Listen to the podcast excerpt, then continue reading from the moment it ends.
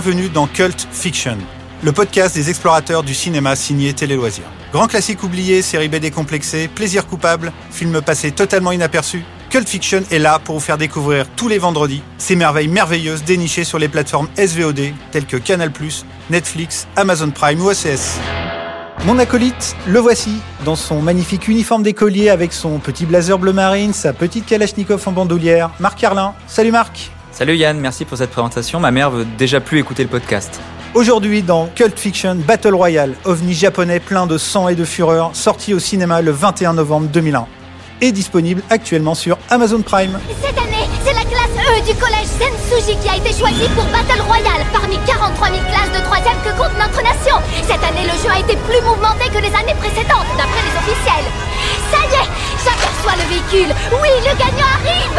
Le gagnant est... C'est une gagnante. Elle a survécu à une bataille terrible qui a fait rage et qui s'est étalée sur 2 jours, 7 heures et 43 minutes. C'est une fille qui a gagné. Regardez, elle s'approche. Elle sourit. Alors Marc, Battle Royale, ça raconte quoi ? Battle Royale, ça se passe au Japon, dans un futur proche ou parallèle, c'est selon. C'est un futur où les adolescents sont devenus dangereux pour la société. Et afin de résoudre les problèmes de délinquance juvénile, le gouvernement impose une loi, la loi Battle Royale. Chaque année, une classe de terminale est tirée au sort et envoyée sur une île pour s'entretuer. Il ne doit rester qu'un seul survivant qui pourra rentrer chez lui. J'étais votre professeur en 5e et cette fois encore, on m'a chargé de votre classe. Je suis sûr que nous allons être amis. Pourquoi tous ces soldats ?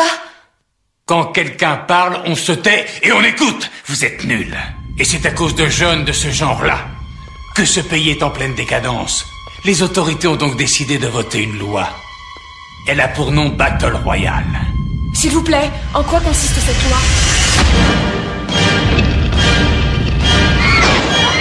Les marques Battle Royale, ça vient d'où ce terme ? Alors Battle Royale, à la base, c'est un nom qui est inspiré du catch. C'est un nom qui était donné au combat de catch, qui rassemblait plusieurs dizaines de catcheurs, donc un tournoi. Et à la fin, il ne restait qu'un seul, évidemment, catcheur qui avait gagné le tournoi. Ensuite, ça donnait lieu à un roman de Kojun Takami, paru en 1999, également adapté en manga la même année. Et ensuite, un film, donc Battle Royale, sorti en décembre 2000 au Japon et en novembre 2001 en France. Et Battle Royale, ensuite, c'est devenu une expression bien connue des amateurs de jeux vidéo, notamment les amateurs de Fortnite. C'est un terme qui vient directement du film et pas du catch. C'est vraiment c'est là où on verra l'influence incroyable de ce film. Pour préciser, on peut parler déjà du côté sulfureux du livre qui avait failli être interdit au Japon au moment de sa sortie parce qu'il était sorti quelques années après une tuerie dans une école. La même année, aux États-Unis, la tuerie de Colombine. Et le film sort en France en novembre 2001. 2 mois après le 11 septembre. Il n'y a pas plus ancré dans son époque que ce film-là. Et la première chose qui marque, c'est son côté film d'exploitation ultime, quitte à plonger dans la caricature du cinéma japonais dégénéré, que tout le monde imagine avec ses écoliers en train de s'entretuer. Et c'est un film qui arrive à la fois à être vraiment super spectaculaire, ludique, sarcastique et imprévisible. Et donc, c'est un film... Vraiment, de ce point de vue-là, déjà assez incroyable. Oui, c'est vrai. Et comme tu disais, c'est un film qui a des ruptures de ton assez étonnantes. Et comme tu disais, il y a un côté ludique. Alors ça, c'est quand même, faut l'expliquer aux gens parce que là, ce qu'on a raconté depuis le début, c'est quand même pas très joyeux a priori, des lycéens qui vont s'entretuer. Sauf que effectivement, le film est aussi une satire de la culture japonaise et une satire finalement de tout ce qui entoure cette jeunesse. Et pour ça, le film utilise un procédé très ludique, très efficace. À chaque nouvelle mort, un petit compteur apparaît sur l'écran et indique le nombre restant de survivants et l'identité de la personne qui vient de mourir. Mais attention, c'est pas le nom de la personne. Ce sont des numéros. Et le truc qui est vraiment très amusant et très intéressant, c'est que ce message-là s'adresse aux spectateurs du film. Il ne s'adresse pas aux gens qui regardent le Battle Royale au Japon parce que c'est pas une émission de télé, en fait. Et le truc aussi qui est vraiment très très fort là-dedans, c'est que c'est aussi Battle Royale, un teenage movie. Ces héros sont des adolescents et Kinji Fukasaku, le réalisateur, il tient à ces personnages. Ces personnages sont hyper importants dans le développement du film parce que chaque adolescent réagit de manière différente à ce jeu mortel, en fait. T'en as certains qui se suicident, qui refusent le jeu, d'autres qui essayent vraiment de s'allier entre eux pour essayer de s'évader de la prison, de s'évader de cette île. Il y a un côté Koh-Lanta de l'extrême, ouais. Et ce qui est vraiment, vraiment passionnant, c'est que chaque étudiant à son petit moment de gloire. Ça rend le film d'autant plus traumatisant quand ils meurent tous dans d'atroces souffrances, vraiment très très régulièrement. Oui, c'est vrai, on s'attache assez rapidement à ces jeunes étudiants, enfin ces jeunes lycéens. Ma mère est partie quand j'étais en 3e. Et quand je suis entré au lycée, papa s'est pendu. Le monde devenait fou. Je ne savais plus quoi faire. Personne ne pouvait m'aider. Et après, il y a quelque chose aussi dans le film, c'est tout un commentaire sur la société et la façon dont la société envisage la jeunesse, finalement. C'est un film aussi sur le contrôle social. C'est terrible parce qu'en fait, ça montre un Japon qui a peur de sa jeunesse. Ouais, c'est un brûlot, c'est carrément un brûlot politique aussi. C'est ça, on est vraiment dans une société qui a peur de sa propre jeunesse. C'est quelque chose de vraiment terrifiant. Et ce qui est vraiment intéressant aussi dans le film de Kinji Fukasaku, c'est que cette thématique-là de la société qui a peur de sa propre jeunesse, c'est quasiment un terme universel. Il y a un film hyper influent. C'est un film qui s'appelle Punishment Park, réalisé en 1970 par Peter Watkins. Punishment Park, c'est un faux documentaire qui raconte une Amérique de Nixon dans les 1970 qui déporte littéralement ses asociaux, ses militants noirs, ses gauchistes, ses hippies dans le désert pour leur faire subir un jeu super malsain qui est, ils doivent aller trouver un drapeau pour réussir à rentrer chez eux, et s'ils n'en trouvent pas le drapeau avant d'être attrapés par la police et l'armée, on sait pas trop ce qui va leur arriver. C'est un film absolument terrifiant, d'une violence sociale incroyable, à tel point que le film a été interdit au bout de 4 jours à sa sortie aux États-Unis. Et tu penses tellement à ça dans Battle Royale, sauf que Kinji Fukasaku, qui est un grand réalisateur de films de genre, lui, il te transcende ça, il en fait un film ultra spectaculaire. Et alors, un des acteurs principaux, le seul acteur que le public occidental connaissait à l'époque, est aussi un grand réalisateur, c'est Takeshi Kitano, qui joue donc le professeur de ces lycéens, le terrible professeur. C'est un grand cinéaste qui a réalisé des polars dans les années 90 célébrés, présentés au Festival de Cannes. Voilà. Et à côté de ça, c'est aussi quelqu'un qui a une autre facette, on va dire. Et surtout, au Japon, c'est un peu le Stéphane Collaro, le Cyril Hanouna de l'époque, quoi. C'est un humoriste télé avec des shows invraisemblables, vraiment. Toutes les caricatures de shows japonais qu'on peut s'imaginer, par exemple, en ayant vu Lost in Translation de Sofia Coppola. Ça éructe, c'est grotesque, c'est des gags vraiment débiles. Et à un moment, Takeshi Kitano a décidé de casser son image et de devenir acteur. Il a réalisé, pour son premier film, un polar vraiment passionnant qui s'appelle Violent Cop. Et pour la petite histoire, c'était à la base Kinji Fukasaku qui devait réaliser ce film. Et ils n'ont pas pu pour des problèmes d'emploi du temps. Kitano, je rêve. Asseyez-vous! Assis! Content de vous voir. J'ai été votre professeur en seconde, et une fois encore, j'ai été chargé de m'occuper de votre classe, et je suis sûr que nous allons être amis. Pour revenir sur Kinji Fukasaku, c'est un réalisateur japonais totalement inconnu en Occident avant ce film. C'est un immense réalisateur au Japon, un grand spécialiste de films de genre, et pour la petite histoire, pour les... Quadra et plus en France, c'est le réalisateur d'un film improbable qui s'appelle Les Évadés de l'espace en 1978, mais que tout le monde connaît sous le nom de Sankukai, le film. C'est le film qui a donné la série Sankukai.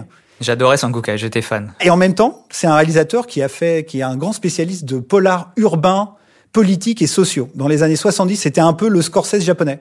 Il a réalisé des films passionnants comme Combat sans code d'honneur, Le Cimetière de la morale et Guerre des gangs à Okinawa, qui a servi de trame pour Takeshi Kitano, pour son grand film Sonatine. Tout se recoupe. Kinji Fukasaku, c'est quelque part le père spirituel cinématographique de Takeshi Kitano. Il y a un fan hardcore assez improbable et en même temps assez évident, Marc. Ce fan, c'est Quentin Tarantino, puisque en 2009, à l'occasion de la sortie de Inglourious Basterds, il avait déclaré que c'était tout simplement son film préféré depuis que lui réalise des films. Battle Royale, c'est tout simplement le seul film qu'il aurait aimé faire. Et d'ailleurs, il reprend une des actrices un peu emblématiques de Battle Royale. L'actrice, c'est Chiaki Kuriyama. On la retrouve dans Kill Bill. Elle joue la petite écolière avec la guillotine volante qui combat Uma Thurman dans la scène des Crazy 88. Pour la petite histoire, dans Battle Royale, elle est habillée d'un jogging jaune. Voilà, la connexion est assez évidente. Dans ce jeu, vous allez devoir vous battre de tout votre cœur. Voici l'endroit où vous êtes en ce moment. Il s'agit d'une île déserte. Une île de 10 km de circonférence. Elle était habitée il y a peu de temps, mais tous les habitants ont été évacués. Fujiyoshi !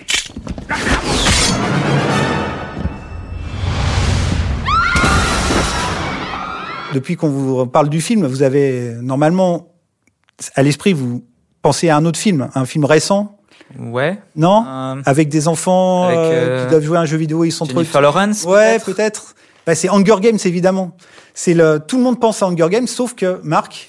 sauf que l'auteur des romans qui ont donné lieu à la saga Hunger Games, donc Suzanne Collins, a toujours nié avoir vu Battle Royale avant d'avoir écrit ses livres. Est-ce qu'on doit la croire ou pas ? Je ne sais pas. En tout cas, clairement, il y a une filiation entre les deux films. Est-ce que Hunger Games serait une version un peu soft, édulcorée de Battle Royale ? Oui et non. Le principe de base de Hunger Games ressemble vraiment à Battle Royale. C'est quasiment de la photocopie. Mais après, Hunger Games part dans une direction complètement différente. On rentre vraiment dans le monde dystopique, beaucoup plus bariolé, beaucoup plus fou. Et le film, après, devient un teenage movie qui se base, qui est vraiment une grande réflexion sur la révolution, sur l'engagement politique. La force politique de Battle Royale, on la retrouve même encore maintenant, par exemple, dans un film comme Le Joker de Todd Phillips. On est vraiment dans les mêmes questionnements sur la société par rapport à ses proscrits, la manière dont elle les rejette et en même temps comment eux essayent de s'intégrer. C'est vraiment un film vraiment super puissant là-dessus. Politiquement, c'est un truc vraiment visionnaire qui fonctionne encore maintenant. C'est un film qui n'a rien perdu de sa force. Et c'est aussi un film qui est assez beau à voir, en fait. Hein. Il y a une très belle photo. Toutes les scènes d'extérieur sur l'île sont assez magnifiques.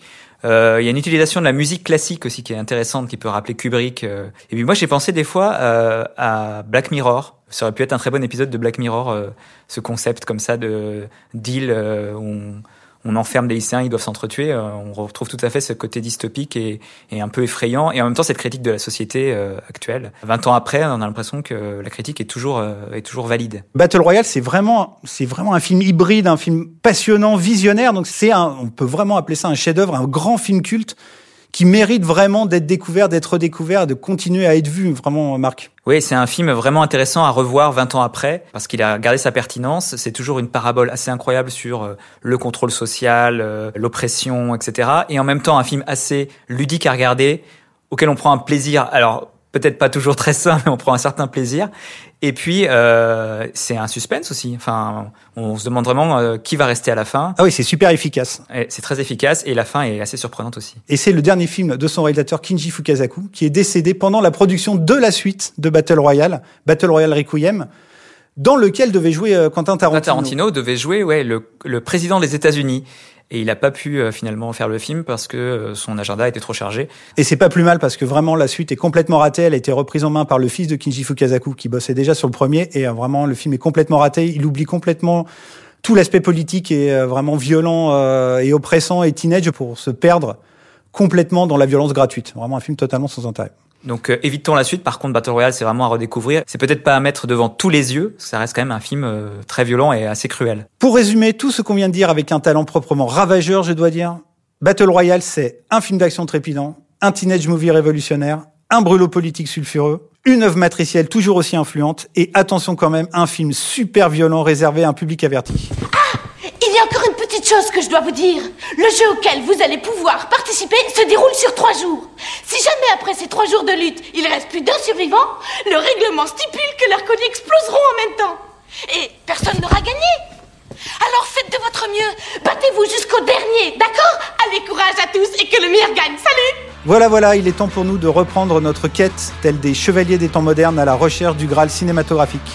En espérant vous avoir convaincu de découvrir Battle Royale, disponible sur Amazon Prime. On se retrouve vendredi prochain pour parler d'un film complètement différent. Salut Marc. Salut Yann, salut tout le monde. Et bonjour chez vous. Vous pouvez retrouver Cult Fiction sur le site téléloisirs.fr, mais aussi sur les plateformes Deezer, SoundCloud, Pipa, Spotify, Podcast Addict et Apple.